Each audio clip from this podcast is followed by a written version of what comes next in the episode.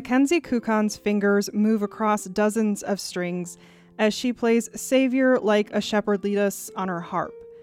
As she describes it, the music is a more traditional piece for the instrument.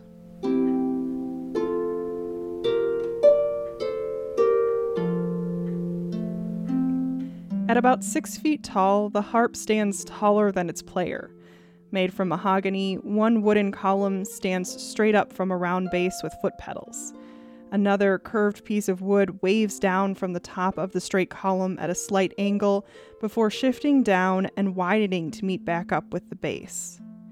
48 strings of red, black, and gray fan out in between.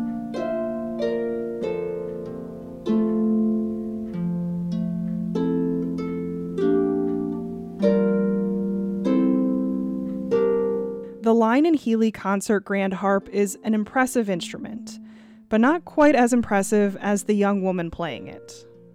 At 17 years old, Mackenzie Kukan has played for her church, at a wedding, and in orchestra concerts, including the Wisconsin School Music Association State Honors Orchestra concert last year that aired on PBS, Wisconsin. I think harp wise, I like playing solo, but my favorite things to do is orchestras. While she's met others around her age that play the harp, Mackenzie knows it's not one of the most common instruments for a high school senior. Everyone I talk about, they think it's like, you play the harp? What? Where did you, what? What happened? like, Mackenzie fell in love with the harp six years ago after hearing one at her church, Zion Lutheran in Rhinelander. There was a lady who played it at one of the, the uh, services, and I was just like, wow, that's so cool. so that was like my main introduction. Her grandmother bought Mackenzie her first harp after that, with the hopes it would be an heirloom Mackenzie will pass down to her children. Next piece is called Chanson de la Nuit, and it's by Salzedo, and it's actually one of the pieces I played for my college music auditions.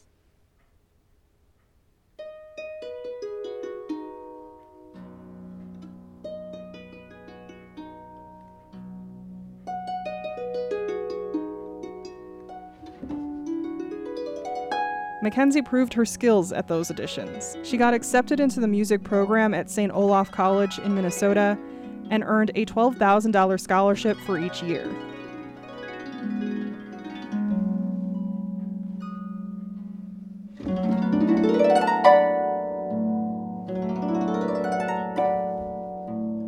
Getting to this level was not without its struggle and commitment.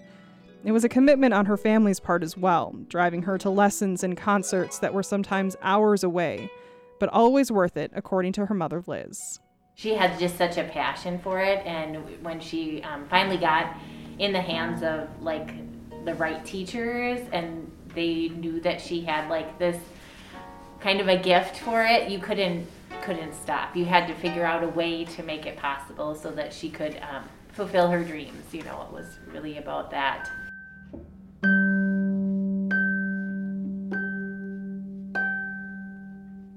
Mackenzie wants to make playing the harp part of her career, though she's got some realistic expectations on how much money, or lack thereof, is involved in that career choice. I said told my mom, I'm gonna have like four jobs when I'm grown up, so She plans to study the classics along with music so that she can become a librarian and continue to play in orchestras. A big goal, all to hold on to that feeling she gets every time she sits to play. Playing it really it just it sounds so amazing. And especially in like orchestras and everything it just allows you this ability to just be like whoa.